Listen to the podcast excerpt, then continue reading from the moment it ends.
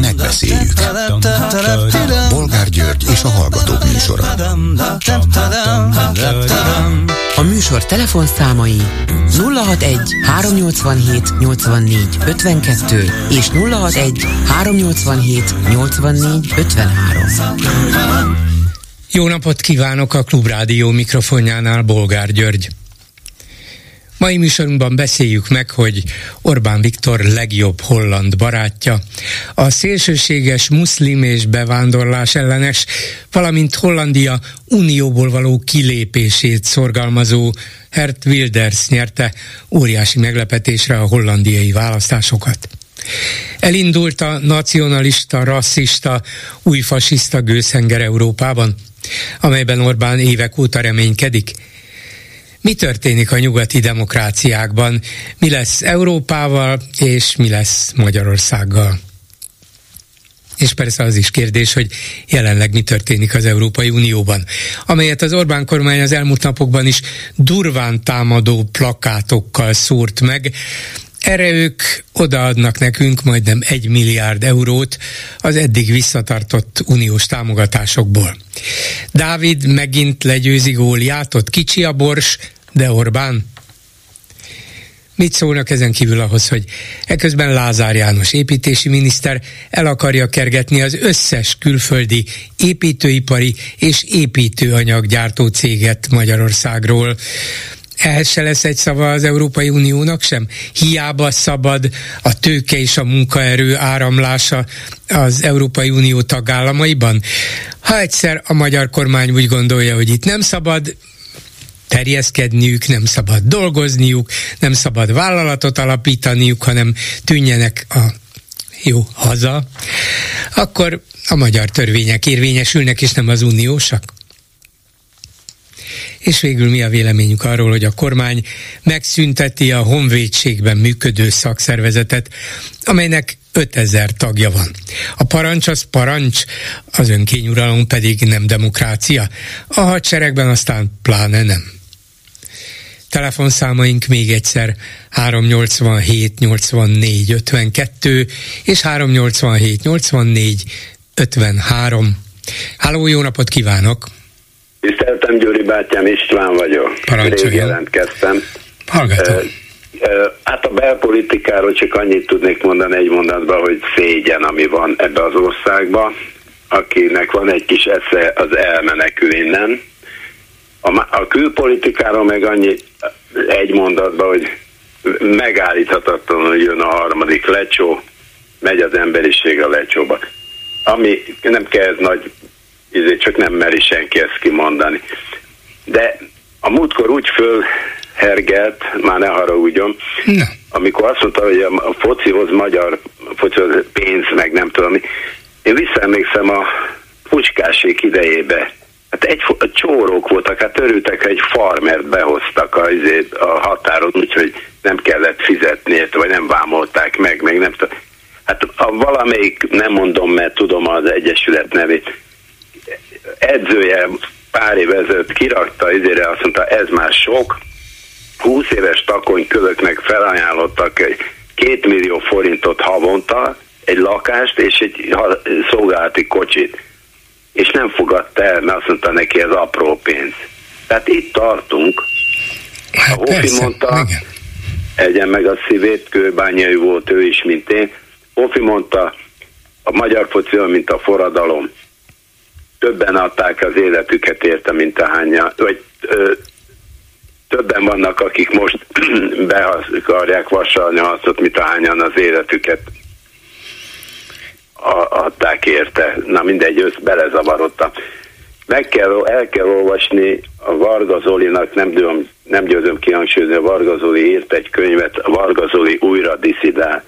Abba lerántja az egész kócerájról a, cepe, a leplet, ami van ebbe a focinak nevezett. Nézze meg, sportstúdiókba bemennek ilyen lepukkant, levitézlet sportolók, és osztják az észt, hogy a Barcelona mitől rossz, és mitől most, és őszintén 40-50 év alatt megvernek ilyen Feőreszi, vagy nem is az attól azt hiszem kikaptak. Izland, meg ilyen nem is nincsenek is a térképen olyan országokat, és akkor már szobrokat faragnak róluk. De és úgy, nézze, mondta, nézze, hát nem, most az, mégis az csak... nem a magyarok ellen Igen, szúr, de- de hanem most- úgy érzi, hogy e- a nem mondom ki a nevét, mert annyira De most mégis csak kijutottak az Európa-bajnokságra, hát ez egy eredmény.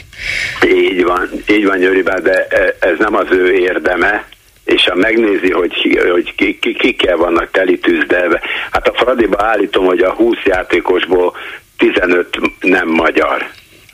És, és, és a, az, most nem akarok itt kitérni a, a, a oktatásra, meg az egészségügyre, ez úgy el van csel, ha valami csoda nem történik, to- totál végünk Nézze, van. a futball, futballra is rengeteg rossz dolgot lehet mondani, hát kezdve ott, hogy tényleg ezer milliárdokat költöttek rá, de valamilyen eredmény mégiscsak lett.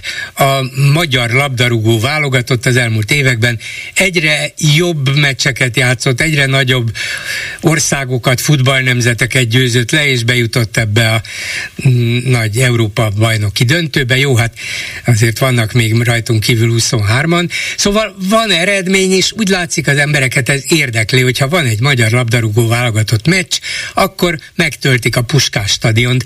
Hát ez független attól, hogy nem szeretjük Orbán Viktort, és nem szeretem azt, hogy ennyi pénzt költ a közösből például focira, de van azért valamiféle magával ragadó ereje, azt ő jól érzi, hogy a futball, hát ha a nemzetet nem tudja is teljesen egyesíteni, mert sokaknak vannak fenntartásai, de azért mégis egy közösség teremtő erő, és egy jó játék, amit sokan tudnak élvezni, független attól, hogy szeretik-e Orbánt vagy nem.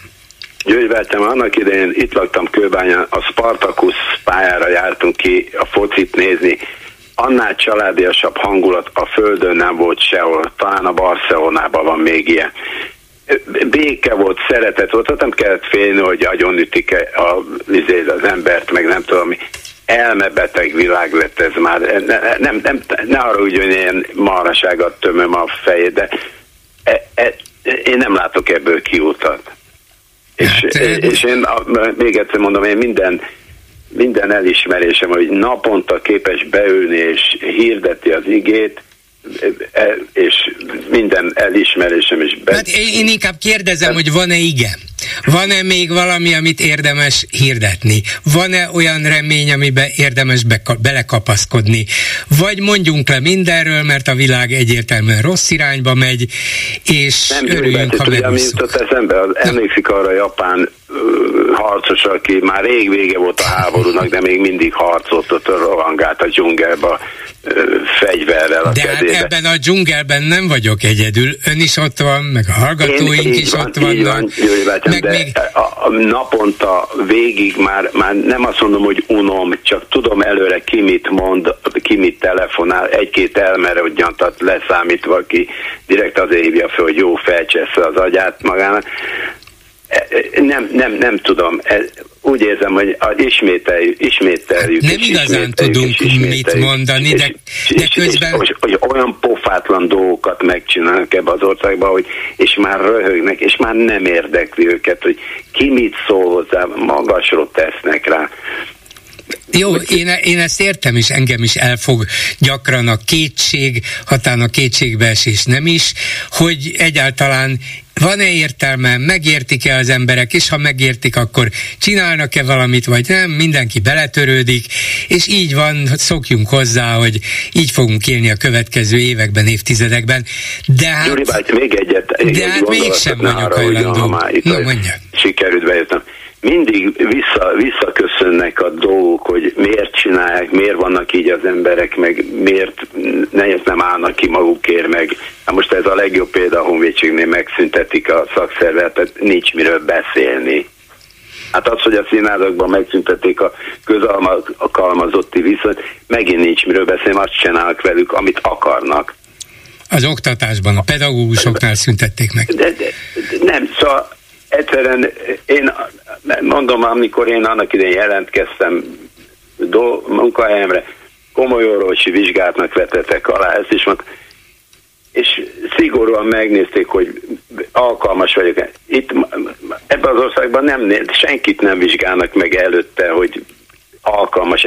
És még egy, mikor kérdezi állandóan, hogy de miért, de mindig rácsodálkozik, és, és imádom magát, mert hát jó, mindegy. Én azt mondom, hogy hát a félelem. Évtizedek óta, Gyuri bátyám, évtizedek óta beleette magát az emberek lelkébe a félelem.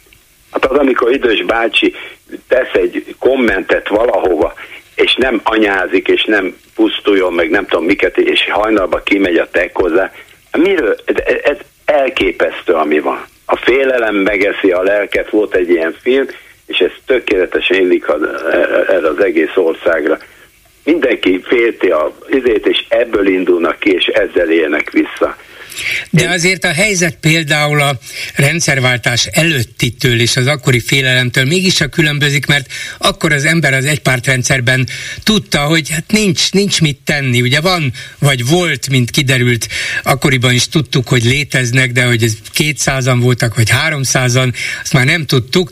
Úgynevezett belső diszidensek, akik szamizdat kiadványokat raktak össze, meg terjesztették, akinek meg nagyon nem tetszett a rendszer, az elmenekült diszidált külföldre, és így tovább. De most azért még van legalább elvileg lehetőség a cselekvésre, most még el lehet indulnia egy pártnak egy választáson, most még lehet rá szavazni, most még működik egy ilyen rádió, ha már nem is hagyományos frekvencián, csak interneten, és ön is elmondhatja, én is siránkozhatunk közösen, lehet még, még nem viszel a rendőr, ezelőtt 35 évvel elvitt volna.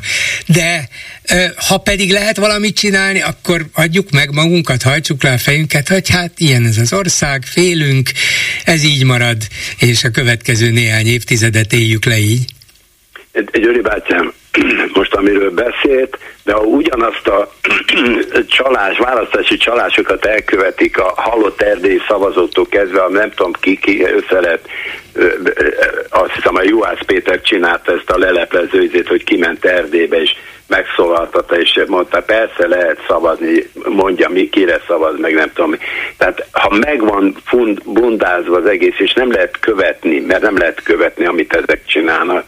Hát itt voltak a, honnan jöttek, akik ellenőrizték a, úgymond ezt a szavazási ízét, hogy nincs a csalás. Hát azok az nem Európai Biztonsági igen, és Együttműködési hát Szervezet azok se találtak benne semmit, hát és, és, és mégis egy, egy csalás volt az egész. Hát... De, de találtak benne, csak mondjuk a konkrét választási napon, hogy elcsalták volna a választást, arra nem igen találtak bizonyítékot, de arra, hogy az egész alaphelyzet, amiben a kormány olyan pénzeket használt fel a saját propagandájára, amiket nem lett volna szabad, amilyen módon nem juttatta érvényesülési lehetőséghez, megszólalási lehetőséghez, plakát lehetőséghez. Tehát mm, a, a, az ellenzéket azt, azt miért ők... akarja kivezetni az Unióból a, az, az országot? Mert nem tud már mit kezdeni azokkal, akik kimentek. Kimentek, és nem tudja hazacsalni őket. És gondolja, ha ki, ki, kimegyünk az Unióból, akkor kénytelenek hazajönni, mert, hát akkor még inkább, nézze meg, még hát inkább hagyják el az országot a, a a beruházók, meg a nem tudom, mert egyszerűen hallabilisnak hát, Ha mi ki, kimennénk az Unióból, akkor a cégek is mennének, meg az emberek is. Azt mondják, hogy na jó, hát eddig még csak elviseltük, de akkor mégis csak biztos, nagyobb biztonságban vagyunk Ausztriában, vagy Németországban, vagy Franciaországban, úgyhogy viszontlátásra ez nem lehet cél, ha valóban ki akar lépni. Na de, de ha már nem. megszedték magukat, mint állat, tehát ezeknek is étervük is van. Neki hát, állítom, a, állítom a hónap az egész kódszeráj repülőre ülne, észre se vennék, hát egymást ütnék az emberek, hogy te miattad menekültek el, meg nem tudom mi. Hát egyszer úgy le van butítva, örök igazság, hogy minden rezsim három alappillére épül. A, a mély szegénység folyamatos fenntartása, a félelem folyamatos lebegtetés, és az ázalak szellemi szintre való lebutítása az emberek. Uh-huh. Nézze meg, mind a három működik. Nézze meg egy színházi közvetítést a Youtube-on, pár százan, ha rákattintanak. Egy, egy, egy celeb, aki nem, nem, nem mondom, mert annyira gyűlölöm őket, hogy nem igaz. Azok több, több százezer meg nézettségézik. Hát hó, el, el vagyunk túl, teljesen le van épülve ez a nép. És valaki erre főkapja, hogy persze, meg mit tudom. Nem. Vannak ember, találkoztam, összetalálkoztam egy tanárnővel, kutyasétáltatás közben, megemlítettem neki ezt a sztrájkot, amikor még az idő, én nem sztrájkolok, én teszek az egészre, én jó keresek, nem értek el a több. Tanárnő mondta nekem. Tehát hát helyette nem tudjuk átérezni az ő problémát, ha ő így gondolja, ám legyen különben valóban a pedagógusok egy emberként tiltakoztak volna, de nem tették. Úgyhogy valamivel meggyőzte őket. Jó, hát köszönöm szépen, ne csüggedjen, vagy csüggedjünk együtt, jó? Gyuri bátyám, és nagyon jó Köszönöm szépen önnek is, viszont hallásra. A telefonnál pedig Hidvégi Áron Arnold jogász, közgazdász, személyi edző, aki Orbán Viktorról írt könyvet, és ezt nemrégiben New Yorkban angolra fordítva fiatal republikánusok előtt mutatták be. Jó napot kívánok! Jó napot kívánok, illetve azt szeretném rögtön kérdezni, hogy tegeződünk vagy magázódunk, mert ugye mi régóta ismerjük hát egymást. Ez az, amit én kérdeztem volna, hogy te vagy az a hídvégi áron, akit én még olyan másfél-két évtizeddel ezelőtt megismertelek, mert akkor nem voltál személyi jegyző, igen, és nem írtál igen. Orbán könyvet. Igen, igen, hát ez egy nagy változás az életemben. Uh, így van. Uh, mondjuk ezt a könyvet egyébként uh, én 2019-ben jelentettem meg Magyarországon. Uh, ezt én magánkiadásban adtam ki. Úgy gondoltam, hogy így a leghitelesebb, hogyha írok egy könyvet és kiadom, és lesz, ami lesz. És most hát gyakorlatilag négy évvel később a Polgári Magyarországért Alapítványa, a Fidesznek ugye ez a pártalapítványa, csak hogy, ugye, a, tehát, hogy ne titkoljuk el úgy, hogy ki a könyvnek a kiadója. Ők úgy gondolták, hogy akkor a második kiadását ennek a könyvnek megjelentetik. Ennek ugye magyar nyelven az a címe, hogy az Orbáni észjárás, ugye nem négy évente naponta, ez az alcíme, és akkor ez jelent meg angol nyelven. Az eredeti angol kiadást azt én fordítottam, az az én fordításomban jelent meg. Ez az új kiadás viszont itt a, itt a fordításban nagyon jelentős munkát végzett az a fordító, aki egyébként a miniszterelnök úrnak a beszédeit szokta angolra fordítani, egy nagyon-nagyon igényes szöveg, úgyhogy, úgyhogy azt gondolom, hogy ez tényleg egy, egy, egy, egy, egy jó, jó fordítás lett. Egyébként pedig a könyvbemutató nem voltam ott, úgyhogy, úgyhogy azt csak így távolról örültem annak, hogy ez, Na jó, ez, ez ugyan részletkérdés, de tényleg hogy a fenébe van az, hogyha valaki ír egy könyvet Orbán Viktorról, azt lefordítják angolra, elviszik New Yorkba, ahol fiatal republikánusok jelenlétében mutatják be, ott van a washingtoni magyar nagykövet, akkor hogy, hogy a szerzőt nem hívják, ráadásul? Tudsz még angolul is, mint kiderült, a könyvet is le tudtad fordítani angolát, hogy, hogy téged nem hívtak? Erre nem tudok válaszolni. Én azt gondolom egyébként, hogy ennek lehet, hogy valamilyen költségvetési oka volt, tehát hogy erre volt nekik egy keretük, és, és abban mondjuk a szerzőnek az úti költsége már nem fért bele.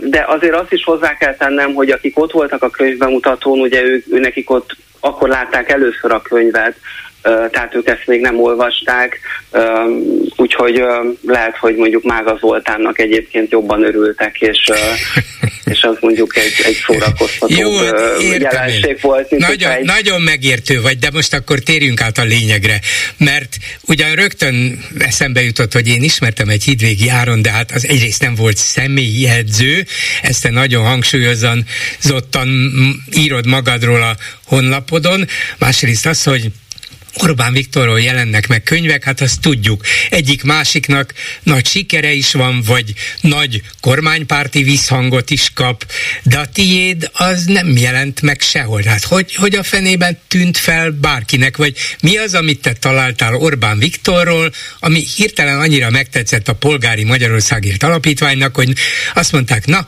mi akkor ennek a könyvnek az angol nyelvű ö, átdolgozásában vagy fordításában részt veszünk, és terjesztjük, kiadjuk, elvisszük Amerikába, valaminek lennie kell. Mit írtál róla? Uh, tehát azért a Polgári Magyarországi Alapítvány ezt magyar nyelven is megjelentette, tehát ő két, mind a két kiadást meg ők jelentették meg ugye a második kiadását a magyar változatnak, és ugye a, a, a második kiadását az angol változatnak.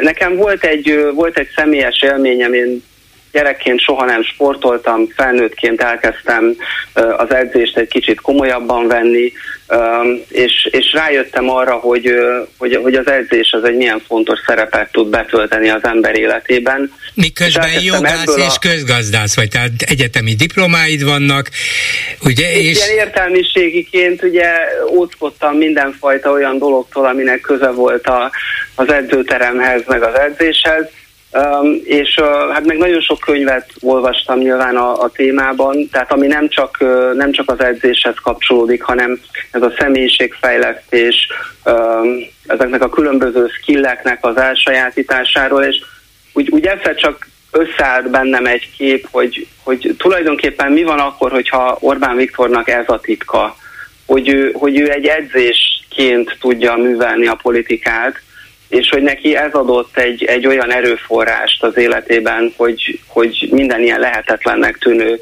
feladatba bele tudott vágni, és végig tudta csinálni. De ezt valamiféle szellemi edzésként képzeled el, hogy ő így próbálta magát felkészíteni erre a sok évtizedes politikai harcra? Én, én inkább azt mondanám, hogy ő amikor gyerek volt, biztos ismered a Kéri Lászlónak van vele egy interjú kötete 94-ből. Igen. Ugye 93-ban készültek azok az interjúk, és abban ugye ő, ő, beszél arról, hogy, hogy milyen volt neki felnőni. És ez ugye, ugye elmondja, hogy ő neki igazából nem volt labdarúgó tehetsége, vagy a labdarúgáshoz nem volt különösebb tehetsége, de ugye ő neki nagyon erős vágya volt, hogy bekerüljön a csapatba. És ugye ezt ő csak úgy tudta elérni, hogyha minden nap kiment három órát edzeni. És neki egyedül kellett edzenie azért, hogy ugye beverekedhesse magát abba a csapatba. És azt gondolom, hogy ő 14 és 18 éves kora között azon kívül, hogy rengeteget tanult, rengeteget edzett és az edzéssel ő tulajdonképpen azt tanulta meg, vagy az ivódott belé, hogyha valamihez az embernek nincs feltétlenül tehetsége, akkor nagyon sok munkával ezt a hátrányt úgymond le lehet dolgozni. De hát a politikához van, van tehetsége a politikához. Hát a politikához van tehetsége, de ugye amikor ő bekerült az egyetemre, azért azt is tudjuk a különböző kollégiumi társak és barátok, ismerősök visszajelzéseiből, hogy ő elképesztően sokat dolgozott azért, hogy azt a fajta hátrányt ledolgozza, ami abból adódott, hogy ő nem a budapesti értelmiségi elit családoknak a gyereke. És én azt gondolom, hogy ő benne ez a folyamatos edzésmunka, és ez az egész tervszerűség, ez a nagyon szisztematikusan felépített gondolkodásmód, ez, ez adja az ő tulajdonképpen erejét, és amit itt sokan látnak, hogy, hogy ő hogyan építi fel a kormányzatot, és hogy, és hogy ez az egész rendszer hogyan épült ki, ezt le lehet vezetni az edzésnek a, mhm. a törvényeiből. Tehát ebből a szemszögből próbáltad őt bemutatni?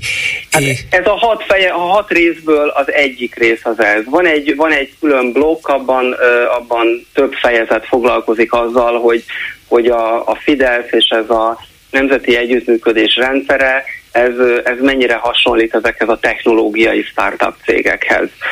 És konkrétan mondjuk az Apple és a Fidesz között mennyi érdekes párhuzamot lehet felfedezni. Ugye az Apple-nek volt egy nagyon legendás alakja, Steve Jobs, aki, a, aki gyakorlatilag a saját vízióját vitte bele az összes termékbe, és fölépített egy olyan céget, ami, ami gyakorlatilag megdöntötte a, a státuszkót. Hát hogyha ilyen szempontból nézzük, hogy a Fidesz az mondjuk egy ilyen garázsból indult annak idején, mint, mint mondjuk az Apple, és gyakorlatilag már a mindenkit ugye kiszorított a pályáról.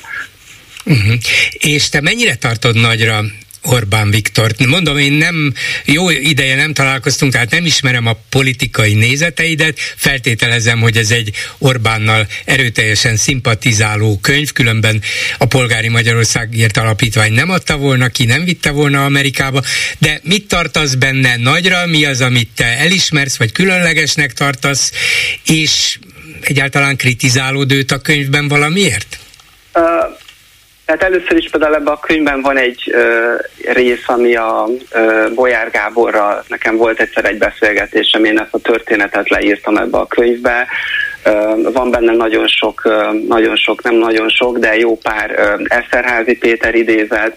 Ö, tehát azért ennek a könyvnek a ö, hangvétele és, a, és az egész ö, könyvnek a felütése azért az olyan, hogy azt gondolom, hogy aki nem feltétlenül ért egyet a miniszterelnöknek a politikájával, ő is egyébként el tudja olvasni, és lát, hogy még talál benne részeket, amiket, amik elgondolkodtatják.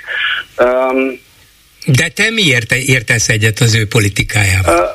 Én, én a, tehát ugye ez egy nagyon érdekes kérdés, hogy amikor az ember azt mondja, hogy valakire mondjuk példaképként tekint, akkor, akkor ugye ezen úgy mindenki fölkapja a fejét, hogy hát ugye azt gondoljuk, hogy a példaképek azok tökéletes emberek, azok hibátlan emberek. És szerintem Orbán Viktortól én azt tudom megtanulni, és szerintem azt tudja minden politikus megtanulni, hogy nincs az a hátrány, amiből ne tudna előnyt kihozni. Tehát az a döbbenetes képessége van, hogy, hogy talál egy, egy, egy, egy másik utat, és gyakorlatilag meg tudja fordítani a, a, a meccsnek a kimenetét, és mindent meg tud nyerni. Hát Tehát jó, de ez kell az is, hogy azt, azt mondja és azt hirdes, hogy minden mérkőzés addig tart, amíg meg nem nyerjük.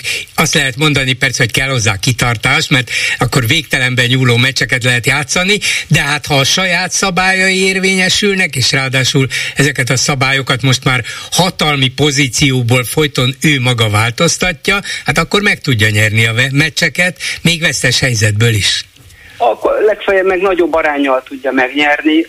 Én nagyon, tehát én gyerekkorom óta nagyon sok olyan rendezvényen is ott tudtam lenni, nagymamám által, aki, amik ilyen zárt körű rendezvények voltak. Tehát én nagyon sokszor hallgattam Orbán Viktort olyan körben, ami nem volt sajtónyilvános.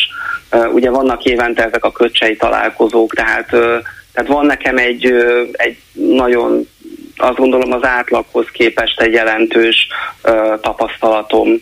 Uh, és például egy dolgot Te el ott, ott, mondani, vagy, vagy... ott vagy ezeken a köcsei találkozókon? Igen, igen, ja, igen, ja, igen. Csak téged nem igen. ismernek, ezért aztán téged nem vesznek kamera végre, nem állítanak meg, hogy mit gondolsz, és mi volt a véleményed, majd ezek de, után fognak figyelni rád is. De, de, de azt, azt például el tudom mondani, hogy egyszer nem hallottam őt panaszkodni. Uh-huh. Tehát, hogy, hogy ő tart egy két órás beszédet, és ő vagy ellenzékben van, vagy kormányon, vagy éppen az unióval van most ez a konfliktus, vagy bármilyen nehézség van, Covid, bármi, az, hogy ő panaszkodjon, hogy elmondja, hogy hát ezért és ezért mit nem lehet megcsinálni, az, az olyan nincs. Ez egy jó megfigyelés és, és valóban. Ez, ez, egy, ő, mi, ő mindig... ez egy olyan elképesztő Igen tehát ő soha nem mutogat külső okokra, soha nem soha nem hibázhat. Jó, az, az, ez azért így nem igaz, hát Soros Györgyre, Junckerre, von der Leyenre, és így továbbra állandóan mutogat, de, de nem azért, hogy ezt kvázi Igen. valamiféle sérelmi politikaként húzza elő, hanem csak megnevezi az ellenségeket, hogy gyerünk magyarok ezek ellen, de nem azért, hogy hű milyen sérelem ér minket, ebben igazad van. Igen, igen, igen, igen, igen, így van. Azt mondd meg nekem, hogyha jársz ezek szerint évek óta köcsére, tehát ismernek téged mondjuk Orbán Viktor köreiben, akkor hogy lehet, hogy a róla írt ezek szerint elismerő könyved nem kapott nagyobb nyilvánosságot, kedvező kritikát. Hogy lehet, hogy én is akkor figyeltem fölre, amikor olvastam, hogy bemutatták New Yorkban fiatal republikánusoknak. Hát mondom, ki, ki ez? Honnan jött? Hát van egy csomó olyan Orbán könyv, amit Orbánhoz hű újságírók, írók, akárkik írtak, meg is volt a visszhangjuk, és erre a tiédet veszik elő, előhúzva szinte az ismeretlenségből. Miért? Hogyan? Hát az, hogy ez a könyv, egyébként ugye ez a könyv azért nem tudom, hogy miért tetszett nekik, vagy mi tetszett meg nekik ebben a könyvben. A Magyar Nemzetben egyébként megjelent egy recenzió Talai Gábor, aki a könyvnek a második kiadásnak a szerkesztője, ő írta. De, de ez alapvetően az én tehát én ezt úgymond még az, úgy azelőtt jelentettem meg, hogy a Polgári Magyarországért Alapítvány uh-huh. kiadta. Tehát ez egy, ez egy intakt, ez az én... Ezt te akartad hogy, csinálni, és, és meg igen, és, és, és ez az őszintesség, ez, ez azt hiszem, hogy, hogy átjön a könyvön, hogyha esetleg, én egyébként nem feltétlenül gondolom, hogy mondjuk a klubrádió hallgatóinak mindenkinek feltétlenül el kell olvasni ezt a könyvet, mert azért tudom, hogy Orbán Viktorról jót írni az egy, az egy, az egy nagyon-nagyon kényes helyzet, és én tudom, hogy, hogy ezt, tehát én, én abszolút együtt tudok érezni az emberekkel, akik, akik most a másik oldalon vannak, hogy, hogy ebben a helyzetben nagyon, nagyon nehéz egyszerűen uh, uh-huh. egy, egy pozitív véleményt olvasni, de ha mégis megtennék, akkor, akkor azt mondanám nekik, hogy az utószóval kezdjék. Értem, és jó. onnan, onnan kezdjék rendben, el a... Rendben, azt mondd meg még végül, hogy összefoglaljuk a dolgot, és én is megértsem, hogy mégis mi tetszik neked, nem is abban az emberi teljesítményben, amit Orbán kétségtelenül um, hát elvégzett, és, és ezt még az ellenfelei se tagadhatják, azért az valami, amit elért és megcsinált, és még ki tudja, meddig fogja csinálni, de neked értelmiségiként, számos nyelv ismerőjeként, és, és a világot ismerő fiatal emberként tetszik. Hát Magyarországon szisztematikusan építi le a demokráciát, elszigetel bennünket Nyugat-Európától, a nyugat-európai főáramlatoktól, kokettál Kínával és Oroszország Magyarországgal, és akkor egy csomó más dologról nem is beszélek. Az az Eszterházi Péter, akit te idézel többször a könyvedben, hát szintén nem nagyon szerette őt, és, és ez kölcsönös volt, mert Orbán meg sem emlékezett az ő haláláról. Mi tetszik neked abban az Orbáni Magyarországban, amit ő hozott létre? Az a tehát az a, az a szerep, amiben én ezt a könyvet írom, az egy megfigyelőnek a szerepe. Um, és, és van is egy fejezet, a, egy, egy külön blokk a könyvben, aminek az a cím, hogy művészet. És most nagyon jól rátapintottál a lényegre, mert azt kérdezett, hogy mi tetszik ebben, és, és ez a könyv ez nem arról szól, hogy ez tetszik vagy nem tetszik. Én azt mondom, hogy az, amit ő létrehozott, azt én a művészet kategóriájába tudom belesorolni. És ezt tudom, hogy egy hajmeresztő állítás, és, és, és remélem, hogy, hogy akik hallgatják ezt a műsort, ők ezen nem botránkoznak meg ezen a kifejezésen. De én azt gondolom, hogy, hogy egyszerűen ez az ember, ez egy zseni és, és, és a zsenit azt, az, arra nem lehet azt mondani, hogy ez tetszik vagy nem tetszik. A Reigő Juditnak most van éppen a kiállítása a műcsarnokban. Most akkor arra azt mondjuk, hogy az tetszik vagy nem tetszik. Hát, vagy az Eszterházi Péterre azt mondjuk, hogy az tetszik, vagy nem tetszik. Hát, hát ez a művészet mond... kategóriája. Lehet, hogy van, akinek tetszik, lehet, hogy van, akinek nem tetszik. De a művészetet és azt a fajta azt a fajta zsenialitást, ami az Orbán mögött van, én azt gondolom, azt, azt minden oldalról el lehet ismerni, és lehet vele egyébként vitatkozni nagyon sok kérdésről. Akkor köszönöm szépen Hidvégi Áron Arnoldnak. Szervusz, minden jót! Nagyon köszönöm, szervusz! Háló, jó napot kívánok! Jó napot kívánok, én uh, Richard vagyok. Hallgatom. És, uh, hát ugye a holland választás uh, kapcsán nekem az jutott eszembe, hogy uh, tulajdonképpen ez annak a bizonyítéka kormányoldali szempontból is, hogy azért annyira mégse reménytelen a úgymond a nyugaton a jobboldali vagy a szélső jobboldal előretörése, persze, nem reménytelen, hogy nem? Tehát, és mert hogy ugye úgy festik le néha NER sajtóba, hogy hát a nyugat az már, már teljesen belemerült a a dekadenciába meg már semmi konzervatív értékot nem jut szóhoz.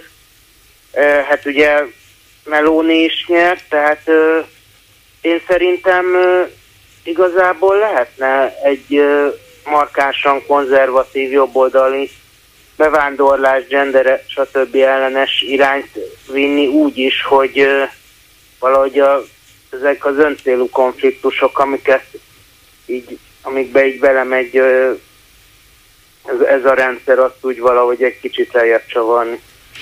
ezt az utolsó mm, részét a mondandójának nem értettem, hogy már hogy kimegy bele öncélű konfliktusokba, és mit kéne, vagy hát, mit lehetne lejjebb csapani? Hogy ugye az Orbán rendszer, vagy a, vagy a, a NER, tehát hogy például me, ott, ott van Meloni is, most ő markánsan egy tényleg jobboldali konzervatív irányt visz, és úgy mégse most így mondom, hogy csettetik, tehát uh-huh. már hogy Brüsszel. Ja, hogy szóval lehet, hogy Nyugat-Európában egyre több ilyen erő jut hatalomra, és, és lehet, hogy velük nem alakul ki olyan konfrontáció, mint amilyen Orbánnal? Igen, tehát azt, azt mondom, hogy és egyébként én Orbánnak a politikájába bizonyos dolgokkal egyetértek. Tehát alapvetően a bevándorlás az szerintem is, tehát szerintem se jó az, az a fajta liberális bevándorlás politika, amit a, a progresszív oldal képvisel, és mondjuk gender kérdésbe is hajlamos vagyok a főbb vonalakba egyetérteni azzal, amit a uh-huh. mai kor, magyar kormányoldal képvisel, viszont azt mondom, hogy ezt lehetne úgy képviselni, hogy egyrészt ugye a hatalomkoncentráció az, amit megvalósította az elmúlt 13 évben az Orbán rendszer. Szóval lehet, lehetne, lehetne nem, nem úgy, ahogy Orbán. módon is Aha, értem, igen, igen.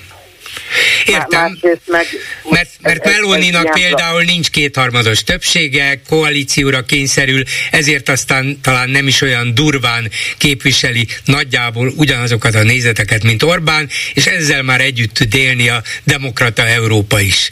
Értem, értem. Tehát nem kell Igen, feltétlenül konfrontálni. kéne feltétlenül, a, a, amikor, amit megtelt a kétharmad által, nem biztos, hogy meg is kellene tennie. Tehát egy ilyen nagyvonalúbb stílus kellene felvennie.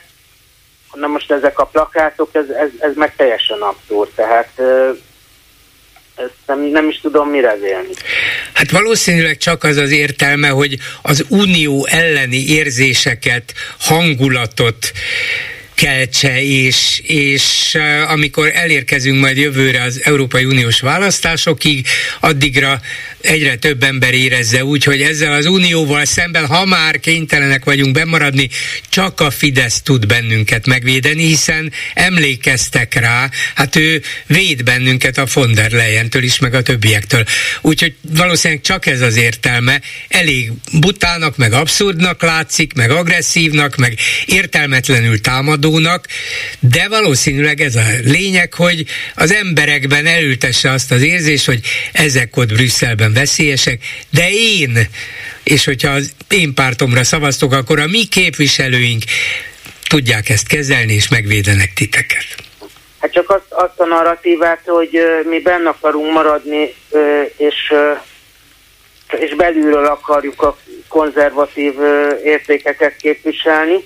Tehát most lényegében a legutóbbi Orbán beszéd Igen. be is ezt mondta lényegében, meg akkor az, hogy most ilyen szinten nekik megyünk, ez, ez a kettő így, így nem biztos, hogy összefér. Tehát Hát nem fér össze, de az embereket nem mindig a ráció mozgatja, hanem az érzések, az érzelmek, és Orbánék ezzel jól tudnak játszani, azt fogják mondani, megnyugtatják az idegeskedőket, nem lépünk ki, nem lépünk ki, de azért ezt a rohadt uniót megleckéztetjük, és ez már tetszik. Hát igen, csak akkor most így azt kéne eldönteni, hogy mi most tényleg a, a, a klubot felforgatni akarjuk, vagy azt demonstráljuk, hogy mi, mi a klubnak igenis elkötelezett tagjai vagyunk, és konkrét dolgokat kritizálunk benne. Tehát Hát, és sok mindent el kellene dönteni, de hát látja, még azt se tudták pontosan eldönteni, hogy hogy szerepeljen Alex Soros azon a plakáton, mert ott fölemeli a mutatóujját, és akkor kiderült, hogy ó, hát tulajdonképpen fordítva lehet értelmezni ezt az üzenetet, hogy nem úgy táncolunk, ahogy ők fütyülnek, mert ez olyan, mint hogyha ezt az Alex Soros mondaná itt a Fidesznek, meg a magyaroknak, úgyhogy gyorsan le, Lenne leragasztották. Egy az ellenzék számára, Na, hogy mondja. kéne plakátkampányba Hát ha volna rá pénzük, de mondja, mi az az ötlet? Az, az lenne, a, tehát a központi üzenet, most egyébként a soros, ezt tisztázzuk,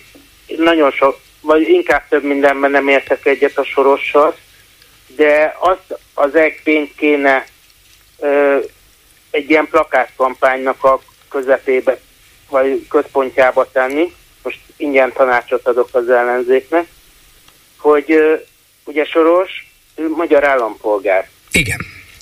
Tehát ö, ugye ha ő támogat bármilyen magyar választáson induló tervezetet, vagy jelöltet, vagy akár igen, akkor őt még, csak, őt még csak meg se lehet büntetni, igen. Meg azokat sem, akik elfogadják.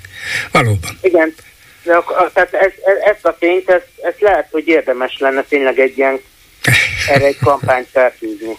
Értem. Köszönöm szépen, hogy hívott. Viszont hallásra. Viszont hallásra. A telefonnál pedig Magyar György ügyvéd, jó napot kívánok!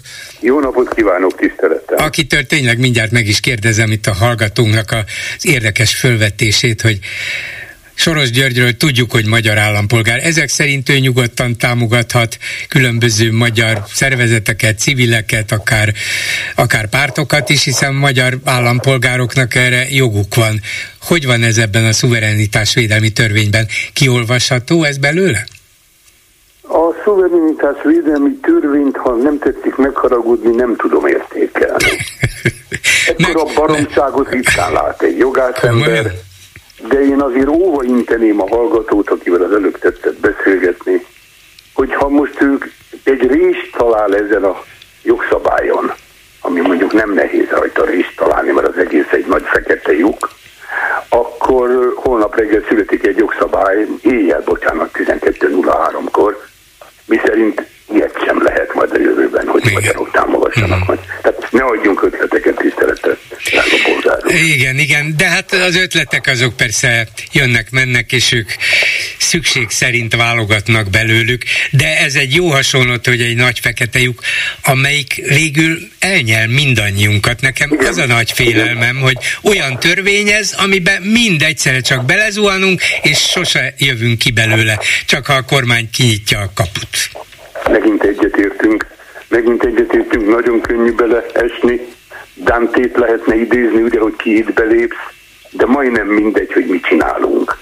Bolgárul kérem, azt kell tudni, hogy itt Magyarországon a jogot, az én kedvenc szakterületemet megcsúfolták, nem most kezdték. Megbestelenítették. Rendes szolgálólány volt, és olyan helyzetbe hozták, hogy nem tud önálló gondolkodást kifejteni.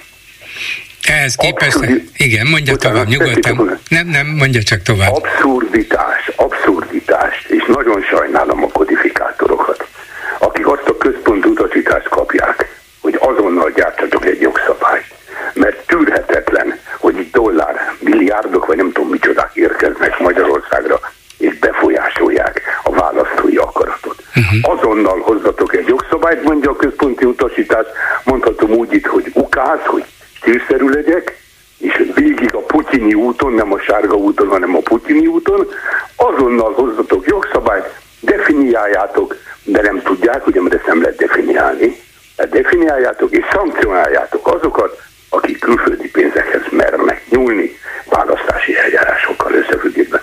De kiterjesztve írja a jogszabályt a szerencsétlen kodifikátor, mert ahogy ön fél, féljen mindenki és ne csak választási eljárási időszakban, meg választási korszakban legyenek ezek szankcionálva, hanem állandóan figyeljük meg, ja, úgy, mint annak idején az AVH.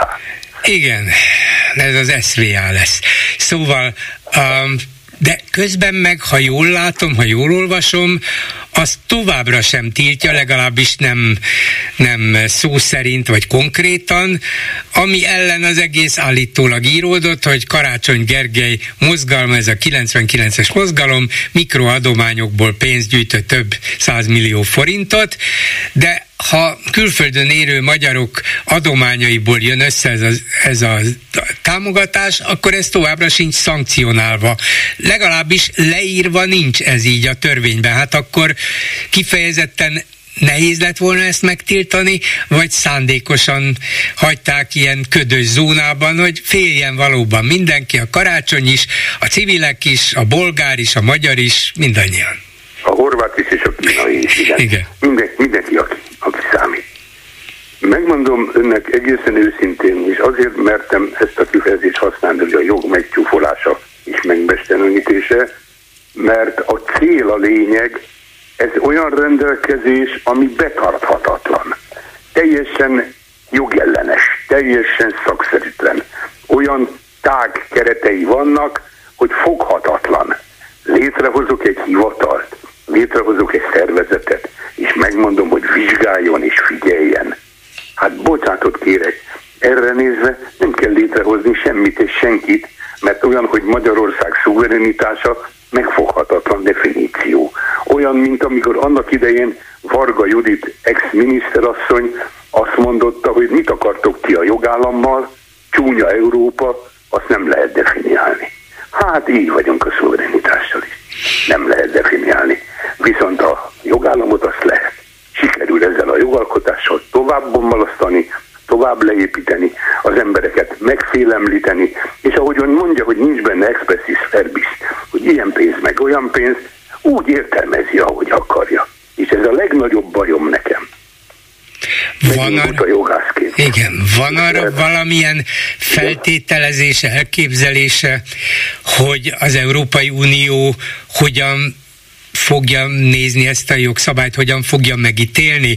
Nem fogja azt mondani, hogy ez bizony ebben, ebben és ebben uniós jogszabályokat, elveket sért, úgyhogy kötelezettségszegési eljárás, tessék itt és itt megváltoztatni. A magyar kormány erre azt mondja, hogy ugyan már, de hogy is, és elmennek az Európai Bírósághoz. Ez lesz a dolgok menete? nem első esetben fordulna ez elő, a civil jogszabályoknál tessék emlékezni, évekkel ezelőtt próbálkoztak avval, hogy majd jól megbélyezik a civileket, ugye? Azokat a csúnyákat, akik külföldi pénzeket fogadnak el. Nem ment keresztül. De induljunk ki abból, hogy Magyarországon nagyon fontos lenne tényleg a demokratikus jogállam működtetése, ami nem működik, és nem is Európába kéne kezdeni a jogforrások rendezését és a jogorvoslatok rendezését, alkotmánybíróság. Erre van kitalálva az ilyen jellegű jogszabályok megsemmisítésére. Akkor, amikor az szembe megy az alaptörvényel, és szembe megy a jogi nyelvekkel. Magyarországon most született megint egy olyan jogszabály perceken belül már ki lesz téve, ugye? Így van. Amely nem, amely nem tartalmazza a jogorvoslat lehetőségét. Hát ezen én ezen háborgok jogászként elsődlegesen, másodlagosan pedig azon, ha van idő kifejtem, azon, hogy büntetőjogi szankciót alkalmaz. Büntető jogot vesz elő, amikor az ultima ráció a büntetőjog. Formáció. Büntetni kell. De most visszatérve az alapvetésekre. Egész Európával összefüggésben a bizottsággal az egyik legfőbb vitája a magyar kormánynak abban a levedzik, hogy a jogállamisággal és a igazságszolgáltatással összefüggésben differenciák vannak és egyensúlytalanságok. Ezek közé tartozik a jogorvoslat hiánya. Miáltal megint születik majd valami jelentés, jelentés, már önmagában a szótól meg lehet őrülni, ugye? Jelentés fog érkezni, és az a jelentés majd megállapít hiányosságokat, vagy csúnyaságokat, hogy pénzek mentek, jöttek. Valaki arra gondolt, hogy támogatni fogja majd az egyik választást, vagy választási induló szereplőt, és befolyásolják az ő akaratát. És ezzel szoros összefüggésben a megjelentetett anyagot majd jelentésbe fogják foglalni, azt a jelentést azt mi hova teszem a jogrendszerében? Mi lesz az? Határozat? Hát valamilyen megbélyegzés, megfélemlítés, megfenyegetése valakinek, valakiknek. Hát lehet, hogy bíróság elé nem viszik, de figyelj, mert benne vagy a jelentésben, úgyhogy úgy viseld magad. Annak idején volt a HVG-nek egy címlapja, azt most egyik nap megint vissza tudtam olvasni. Az volt a neve neki, hogy Sorossal összefüggésben találták ki, hogy Lex Mumus. Hát ez megint az. Ott vagyunk, figyelünk, látunk, ne próbálj meg másképp gondolkozni, mert elvisz az ávó. Hát én nekem ez nagyon rossz érzéseket kelt bennem, és a blogon ezt kifejtettük, és határozottan jelentem ki, hogy Magyarország ennél lejjebb már nem tud menni a jogvilágát illetően. Ilyen jogot alkotni, megmondom egészen őszintén, csak akkor szabad, ha valaki beiratkozik egy orosz iskolába, és azt a történelmkönyvet olvassa, amit a magyar Na de ügyvéd úr, hát Oroszország is létezik, Putyin is létezik, az az orosz történelem tankönyv is létezik, hát miért ne lehetne ennél a mostani magyar helyzetnél lejjebb? Nem lehet. Én már nem tudom elképzelni. Hát de a fekete lyuk, mint tudjuk, valóban olyan mély lehet, hogy nem látunk le az aljáig, hogy maradjunk a kis példánknál, de föntartom azt, hogy ez a jog megcsúfolása, föntartom azt, hogy ez egy definiáltlan rendelkezés, és rossz hírem az, hogy vajúttak a hegyek, és megint sikerült egeret szülniük. Hát Kocsis, Máté and Co. nem voltak képesek ezt a jogszabályt úgy összerakni, hogy megfelelő módon elfogadhatóvá vagy társadalmilag értelmezhetővé tegyék. Ön pedig keresi benne a részleteket, például azt, hogy tessék mondani, én újságíróként meg vagyok fenyegetve, Tessék mondani, nem. meg vagyok én fenyegetve? Megvan a klubrádió fenyegetve? És, itt, és a többiek? Hát az a rossz hírem, hogy mindenki meg van fenyegetve, csak ne vegyük már komolyan, inkább röhögjük ki őket. Nincs más megoldás. Hát az, az jobb, igen. Igen, de közben, miközben jó, hát vegyük úgy, hogy ezek tényleg csak fenyegetni akarnak, de nem tudnak igazából fellépni ellenünk, mert, mert azt a döntő lépést nem merik megtenni.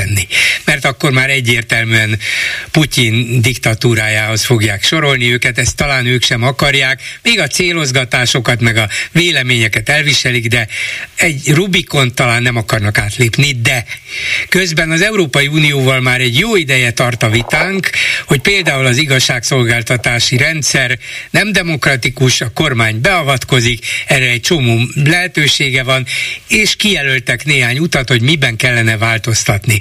A kormány egy részét meg is fogadta, elfogadott egy csomagot, most úgy látszik, hogy már csak az utolsó simítások vannak hátra, és az Európai Bizottság lehet, hogy el is fogadja, és felszabadítja a visszatartott pénzek egy részét. Nem azt, amiről ma szó van, az nem ezzel függ össze, hanem néhány milliárd egyéb eurót.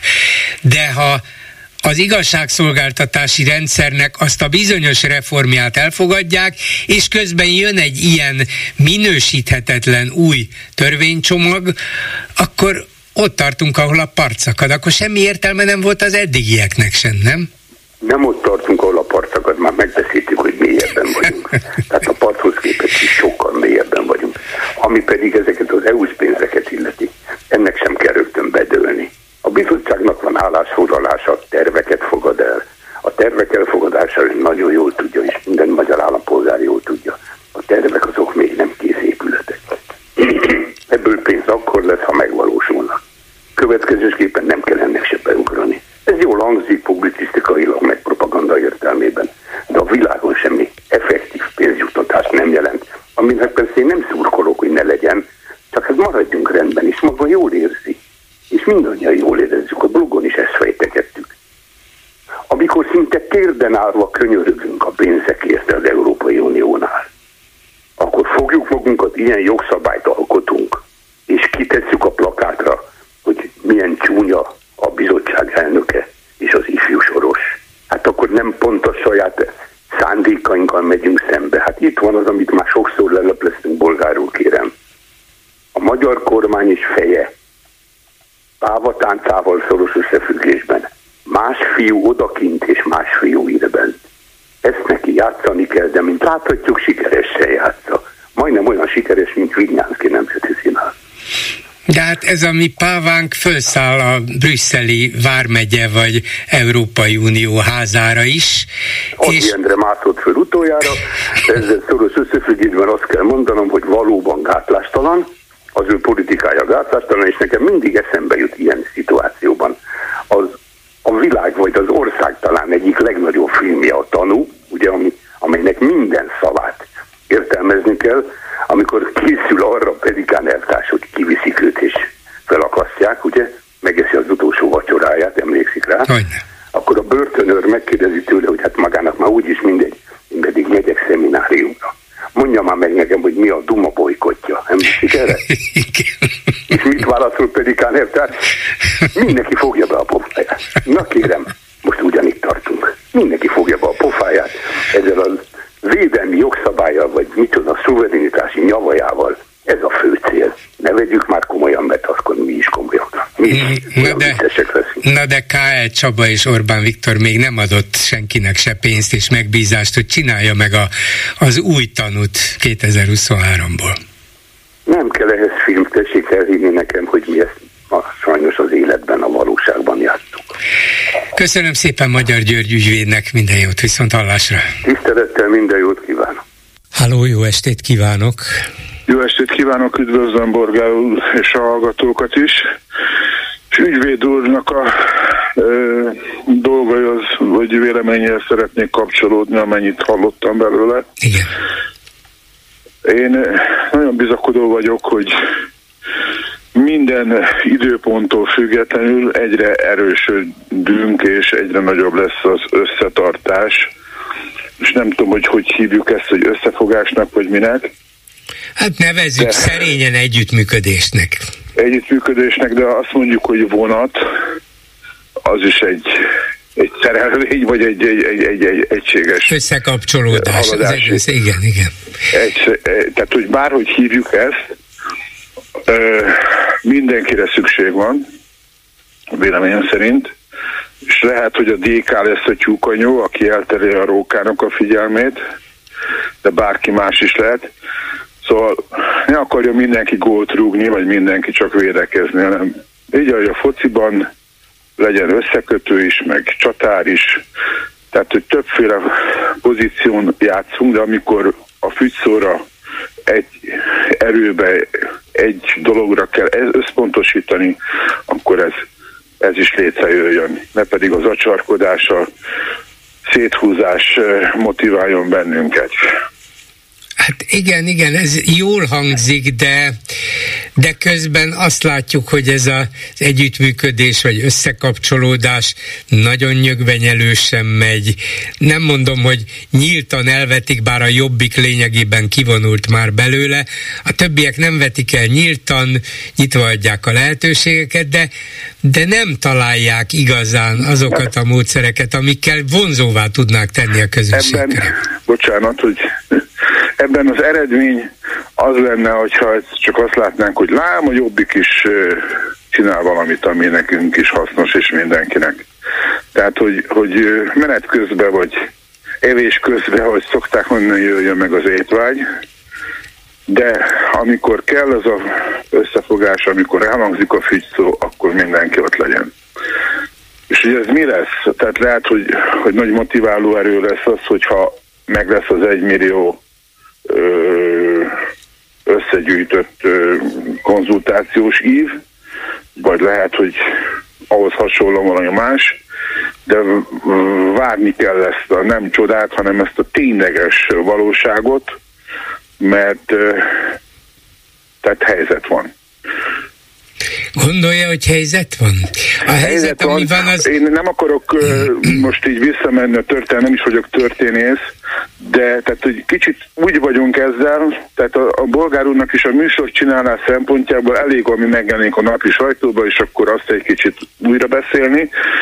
Viszont, hogyha visszaásnánk mondjuk a 90-es évekre, akkor uh, látnánk, vagy tudnánk, hogy sajnos sokan tudják és nem merik kimondani, hogy, hogy ez még valamikor a délszláv háború, ahonnan eredeztethető az, hogy, hogy tehát gyakorlatilag, amikor még egy kis párt vezetőjeként valaki keresi a helyét, és, és ebben a délszláv válságban egyszer csak ő lesz az, aki, aki a NATO dolgokat ugye Magyarországról mm, irányítja, vagy felügyeli, vagy, vagy be, beavatás nyár most akárhogy fogalmazom, tehát így a körülírás így, így értjük, hogy miről van szó. Bevallom, nem egészen értem, hogy kis párt milyen, milyen módon... Hát egy hatodik, hatodik párt a sorban akkor még a Fidesz, és majd mikor hatalomra kerülnek, amikor uh, 2000 előtt uh, 98-tól indul ugye az, azt az első etap, akkor van ez a NATO bombázás a dél Ja, hogy átengedte az amerikaiakat, igen, igen, igen. Igen, Na most a legutóbb nem is olyan régen hallottam Márkizé Péternél, hogy, hogy emlegeti az ottani ö, ellenállásnak a otpornak a nevét, tehát hogy ez valahogy jegyezve van, tehát hogy akik ezzel foglalkoznak, arról még hallottak, és azt is tudjuk, hogy arról is hallottunk, hogy hogy Magyarországon is voltak ilyen otport kiképző hétvégék, vagy tehát, hogy valahogy így tudtunk is róla, meg nem is akartunk tudni róla, de tehát félig benne voltunk, félig félig meg uh-huh. ö, ö, tehát a hivatalos rész a NATO, NATO kötelékben uh-huh. voltunk. Tehát, hogy valahogy az az oldal úgy azonos volt az otthon is, meg a NATO is. És erről a, az oldalról átkerülni egy egész másik oldalra, ami most jelenleg jellemzi ugyanezt a térséget, az egy nagyon nagy váltás. Hát Ugyanakkor... persze, nagy váltás, de ha Orbán Viktor meg tudja ezt csinálni, és maradunk a NATO tagjai, mert maradunk, abból nem Még akar, maradunk. Nem akar Még kilépni. Maradunk. Csak hogy, hogy ha figyelembe veszük, hogy kik azok, akik csinálják a politikát ebben a délszláv térségben, azok pont, hogy a, az OTPOR és a NATO által ö, oda helyezett ö, politikai erőknek az ellen tétjei. Uh-huh. Most így homályosan fogalmazok, de tehát, hogy ezek ilyen tabu dolgok, amit nem szeretünk kimondani. Jó, hát értem. És nemrég még a Gyurcsány úr is, a Gyurcsány Ferenc is utalt arra, hogy fasizálódik Európa.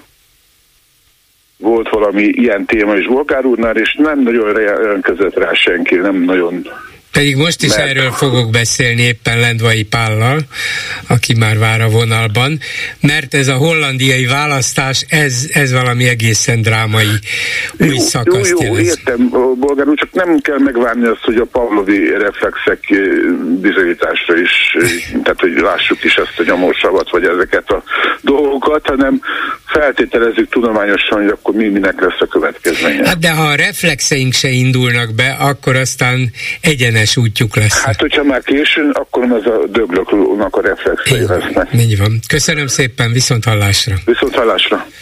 A telefonnál pedig Paul Lendvai, Lendvai Pál Bécsből, szervusz. Szervusz. Gondoltam, hogy kevés olyan Európa szerte ismert újságíró van, aki jobban ismeri Európát, mint te, és hosszabb ideje volt képes követni az európai változásokat nálad. Úgyhogy kíváncsi vagyok, te hogyan értékeled ezt a robbanásként ható holland választási eredményt, ami láthatóan még a győztes Hert Wilderset is Orbán Viktor nagyon jó személyes barátját is meglepte, egészen extázisba esett a saját győzelmétől, a közvéleménykutatásoknak is ellent mondott, és hát a legutóbbi eredményét is több mint kétszeresen haladta meg.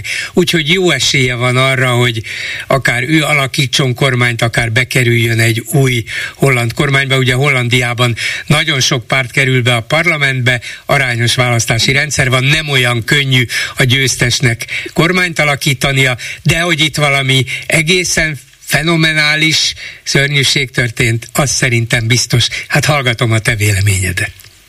Hát ez nagyon érdekes, hogy megemlítetted Orbánt, mert én éppen Zürichből jövök, ahol a újságok írtak az ő fellépéséről, a Weltwoche nevű lap eh, századik évfordulóján egy újság, amely valaha eh, nagyon eh, progresszív volt, ahol emberek dolgoztak, mint François Bondi, az teljesen jobbra ment, és ott tartott ő egy, egy előadást, és én ezt el tudom érteni, mert jobbról fúj a szél.